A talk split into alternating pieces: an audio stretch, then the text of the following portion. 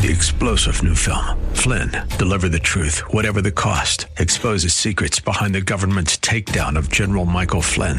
Flynn knew what the intel world had been up to. He ordered the first audit of the use of contractors. This set off alarm bells. He told the truth. He was the most dangerous person for Donald Trump to hire. They had to get rid of Flynn. Flynn, deliver the truth, whatever the cost. Available now. Watch it today. Go to salemnow.com. Salemnow.com. Can Diet Coke be an idol? Can, can drinking Diet Coke be an idol? Can that be an idol? Yes, if you can't live without it. Can drinking coffee be an idol?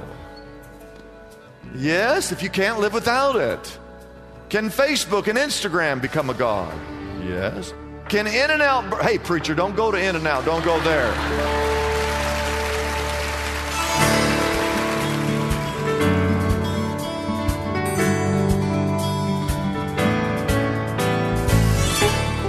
Good evening. I'm Kyle Welch, and welcome to Lift Up Jesus with Pastor Dudley. We are here every night at this time on KKLA to share the good news of Jesus Christ and to lift up his name to the entire city of Los Angeles. No matter if you are listening tonight from your car, or at home, or in your place of work, we believe that tonight's sermon from Pastor Dudley will be a blessing to all our listeners. So if you can, get out your Bibles and let's join Pastor Dudley right now with tonight's message. We started a series, if you look on the cover of your bulletin, we started a series on the Ten Commandments last weekend. Last weekend was commandment number one.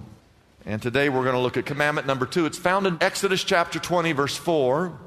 You shall not make for yourself an idol in the form of anything. Now, there's three things, if you have your sermon notes, about this commandment that is prohibitive, protective, and predictive. This commandment affects your future.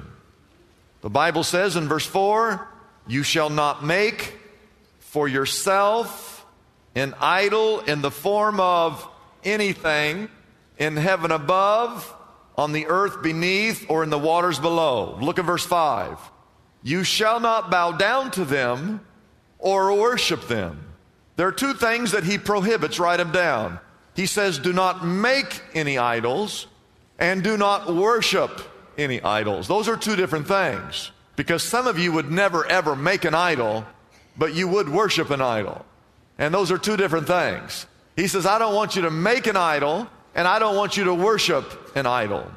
Now, an idol is anything that you value more than God. Some people park their idols in their garage. Some people dock their idol at the marina. Some people place their idol in a safety box. Archaeologists tell us that in every culture, in every time period, in every civilization, they have always found objects of worship. Now, when Exodus was written back in the days of Moses, they had at least three other main gods besides the one true God.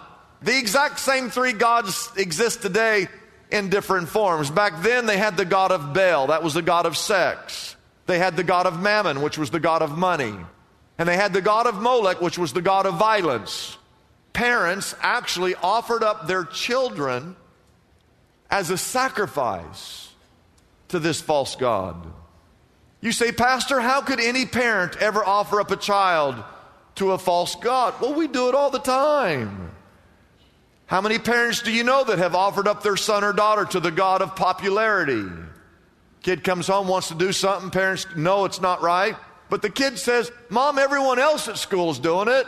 And so, okay, just so you can be popular like them, you can dress that way, act that way, listen to that music, and have that particular style. We offer our children up to the God of sports. We enroll our children, and pretty soon they're not, never in church because every weekend they're out on the soccer field, the baseball field. Church is never enforced, but we've got to keep that child on that sport team because this affects their athletic career. Okay, whatever you think there. Okay, we offer up our uh, child to the God of technology. We, I know parents who make sure their child has the latest Xbox, the latest PlayStation, the latest iPhone over and over again. Back in those days, they had these little wooden statues or wooden idols. We don't have wooden statues, we have mental idols. We spend billions worshiping at a shrine called the flat screen TV. Or, of course, we have it now on the palm of our hand, and we're being bombarded with mental idols, mental pictures of sex and violence and greed. It's difficult to keep our families and ourselves worshiping the one true God when we spend so much of our time worshiping other gods. In my life group this week, one of the men said, he said, You know, an idol is anything you refuse to set down, something you won't let go of that's keeping you from serving God with all of your heart. What is that thing that you have that you're holding on to that's keeping you from worshiping the one true God with all of your heart? That's an idol. You've got to learn how to let go. Can Diet Coke be an idol? Can drinking Diet Coke be an idol? Can that be an idol? Yes, if you can't live without it. Can drinking coffee be an idol? Yes, if you can't live without it. You ought to just go a month and just say, I'm not going to drink it, just, just prove. And if you can't do it, it's an idol. Amen? Can Facebook and Instagram become a God? Yes. Can In N Out, hey, preacher, don't go to In N Out, don't go there. now, the question is this why does God prohibit graven images? Why does He prohibit us bowing down and worshiping any other God? Well, there's two things. Write this down. Idols will always disappoint you, and idols always distract you. Whatever that thing is you're worshiping, it's taking time away from what you ought to be worshiping. They distract, but they disappoint because they always promise more than what they can deliver. They tell you lies, these idols. Do this and you will live. Wear this label and you'll be popular. Use our product and you will have sex appeal. Drink this and you'll enjoy life. Weekends were made for this.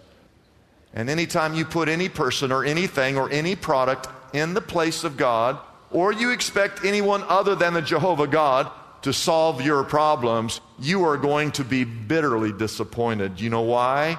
Because idols are worthless. Here's what the psalmist says in Psalm 115. He says, But their idols are silver and gold made by the hands of men.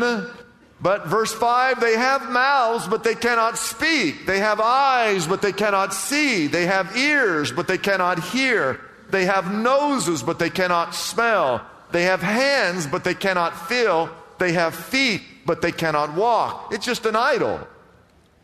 And then he says this in verse 8, Psalm 1, he says, Those who make them, you become like them.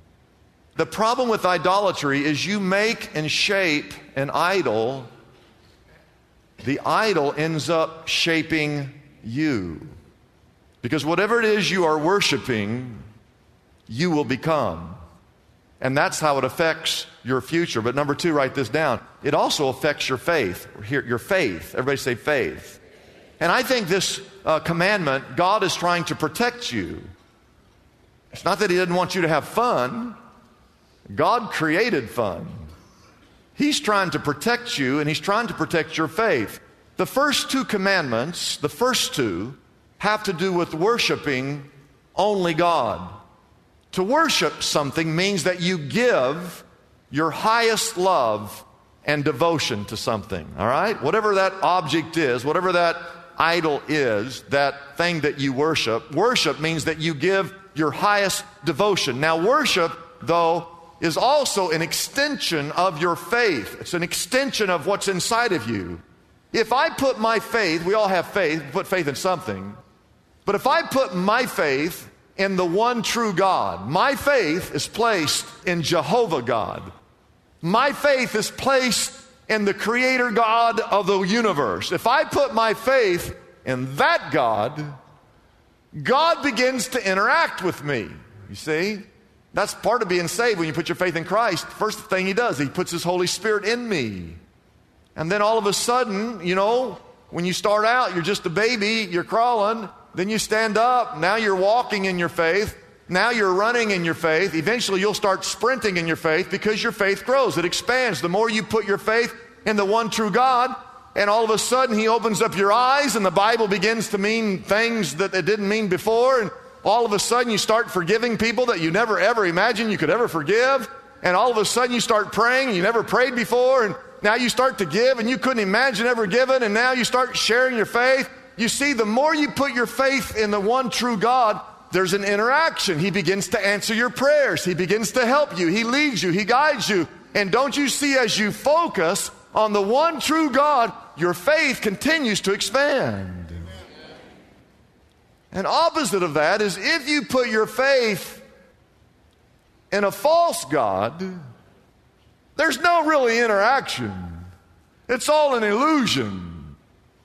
The God cannot deliver, He cannot help, He cannot save. The false God cannot save, He cannot deliver, He cannot help you. He really distracts you from the one true God. And because there's nothing really satisfying that ever returns, your faith begins to diminish. You start to realize after you hit your head up against the wall by trial and error a thousand times, following everything you think is important, and you realize it's really not important, all of a sudden one day you wake up and you're discouraged half the time, you're depressed half the time. It's because you're putting your faith in a false God. Some of you are confused. You know, I look at some of you that are growing in your faith. You say, How come this guy's on fire for God and this guy's just kind of lukewarm? Well, it's because this guy's focused on the one true God. And this guy, he does both. He focuses on this God, then he looks at all these other gods, spends most of his time over here. That explains the difference in some of our growth patterns. Now, watch this. If I limit God, if you ever limit God, you put God in a statue, write this down, you fail to understand his omnipresence. You see, if I put God in a statue or a particular shelf, that's where God is. If I ever need God, I'll go to God. I want to say something. Church can become a God. If you think this is the place where God dwells, some of you think this is the place where God lives. Let's go to Shepherd and worship God like He lives here. And as soon as church is over, you're going to leave. You're going oh no, God, you stay there. You're not going with me. You stay. I'm going to go live the life the way I want to live. You see, you've put God like in a statue, and you have limited God, and you're saying this God, if I ever need you, I'll know where to find you. You see that? You limit, you don't understand the omnipresence of God. My God is not on a shelf. He's with me wherever I go.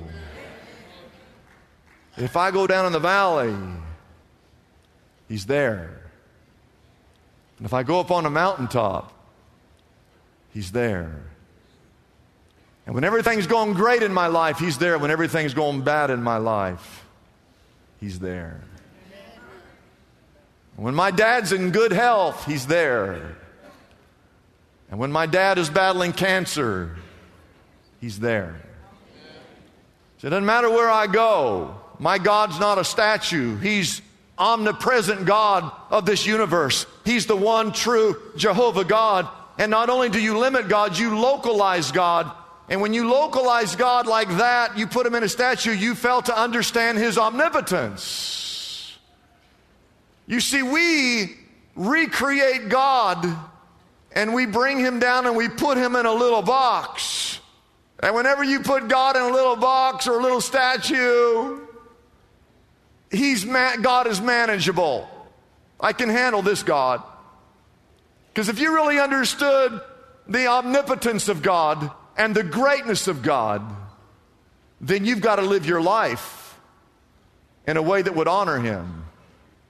But if I bring God down and I put Him in a little box and I leave Him on a little shelf and I only go to Him when I need Him, I can go live however I want to live. You see, we have turned the scriptures upside down. God said this in Genesis chapter 1. God said, Let us make man in our image. We say, Let's make God in our image. We bring him down to our level. It's a lot easier to change my image of God than it is to change my behavior. Anytime we create an image of God, just know this we are degrading God and bringing him down to our level. And we, we dumb God down all the time. Some people call God, yeah, he's the big guy upstairs. The big guy upstairs? What are you talking about? Like that's the guy you have a barbecue with.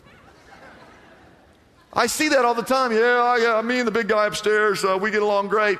He's not a big guy upstairs, okay? He's the one true God, the one Jehovah God. He's the creator God of the universe. He's holy. He's great. Some people, we dumb God down. Here's what we think of God He's, he's like a vending machine. We give him $2 and we expect him to give me a couple candy bars. He's going to be good to me because I gave him $2. That's what we see God as. Some people see God as he's the let's make a deal God. And we do this God, if you'll do this for me, then I'll do this for you. You don't make deals with God. He's the one true God. Our job is to worship him, to serve him, to honor him and to obey him. Not all these other gods. Isaiah chapter 46, I just want to read this to you. Isaiah 46, look at the screen, verse 3. God says, God says, listen to me, O house of Jacob, all you who remain in the house of Israel, for whom I have upheld since you were conceived, and I've carried you since you were born. Verse 4, he says, Even now in your old age and your gray hairs, I am he who will sustain you. I was the one who made you, and I will carry you, and I will sustain you, and I will. I am the one that will rescue you. Verse five, he's talking to people who are making these idols. To whom will you compare me or count me equal? To whom will you liken me that we may even be compared? Then he says in verse six, some people they pour out gold and from their bags, and they weigh out silver in, in the scales, and they hire a goldsmith to come and make it into a god, and then they bow down and they worship that false god. And then he says in verse 7 they lift it up on their shoulders and they carry it and they set it up in its place, and there it stands, and from that spot it cannot move. Though people come up and cry out to it, it does not answer. It cannot save. It cannot save you from your troubles.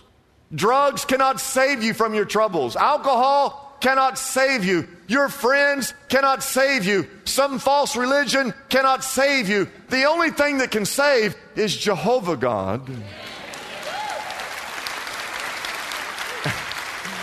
And then he says this in verse 8 Remember this, fix this in your mind, take this to heart, you rebels. He calls us all rebels. Remember the former things of long ago. I am God and there is no other. I am God and there is none like me. Oh, yeah. I just want you to know if you put your faith in a false God, that is a false faith. If you put your faith in a God called New Age, that is a false faith. If you put your faith in a God called materialism, that is a false faith. If you put your faith in a God called self, that is a false faith. If you put your faith in a God called sensual or pleasurable, that is a false faith.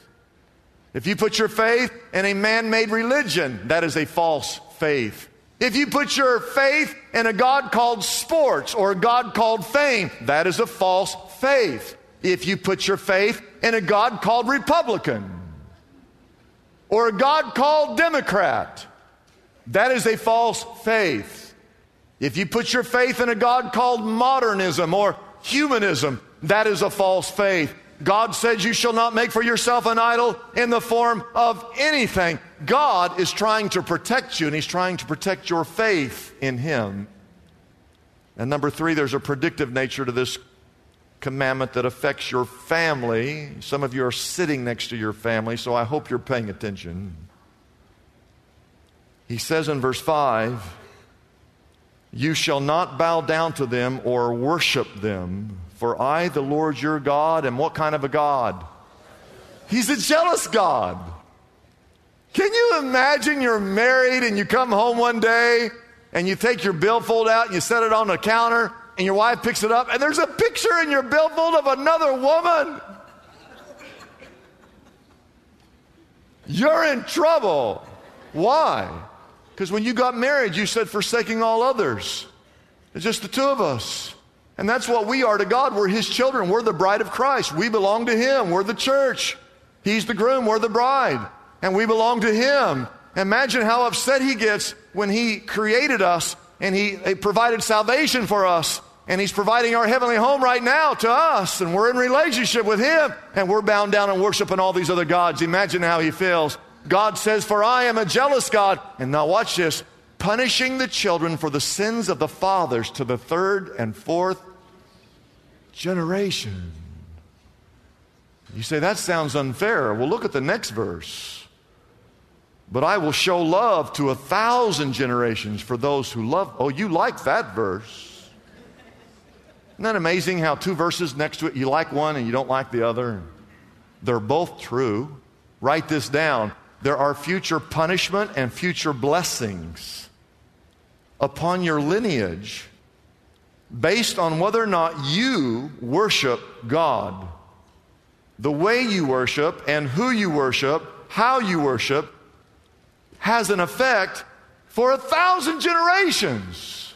What you're doing right here, right now, affects your son and your daughter and your grandson and your great grandson, and your great great grandson, and your great great great grandson, and your great great great great grandson, your great great great great great great great great great a, thousand generations.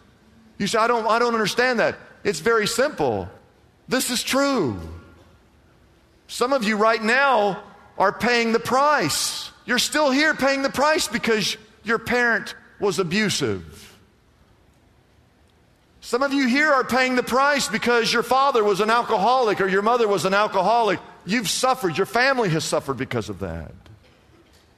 You know that's true physically. When you go to a doctor, the doctor always says, Did your mom and dad, how old were they when they died? Did they have cancer? Did they have high blood pressure? Did they have heart disease? All that's true physically. It's not just physically, it's spiritually.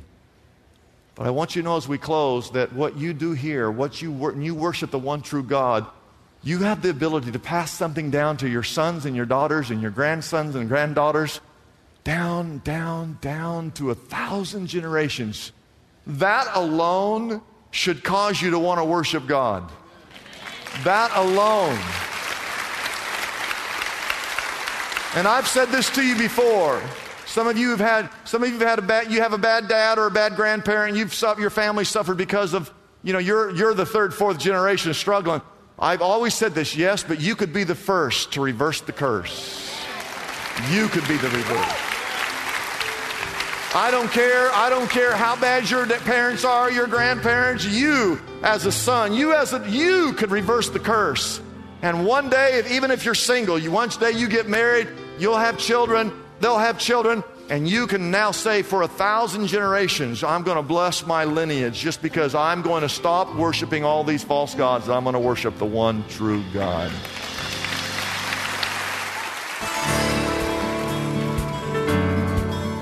If you were moved by Pastor Dudley's message tonight, we want you to know we have phone counselors standing by and ready to pray with you right now. Our number is simple to dial. It's 888 818 4777. Again, that number is 888 818 4777. We are ready for any prayer requests or needs you may have. Ephesians 6 reminds us of the many gifts we have been given by God. And prayer is one of the greatest assets we have as Christians to fend off any attack by the enemy. So please don't hesitate to call us if you are alone and need to pray with someone right now. If you're like me, you've discovered there are some books in the Bible that are not always easy to navigate through. Like, for instance, the book of Proverbs. Proverbs contains 31 chapters and can be very daunting to go through if you are looking for a specific topic. That's why Pastor Dudley has created the perfect resource to help you with the book of Proverbs. It's called Proverbs in a Haystack, and it is our special offer for everyone listening tonight. Proverbs in a Haystack removes the challenge of searching through the book of Proverbs. It has over 2,000 topics that easily cross reference to the exact chapter and verse you are looking for. This invaluable resource can be yours right now for a gift of any size to the Lift Up Jesus radio ministry. You can receive your copy of Proverbs in a Haystack by calling us at 888 818 4777. That number again is 888 818 4777. We know you will be blessed by this unique resource created exclusively by Pastor Dudley. So be sure to call right now and ask for your copy of Proverbs in a Haystack today. I'm Kyle Welch, inviting you to join us again tomorrow night at this same time here on KKLA as we lift up Jesus with Pastor Dudley.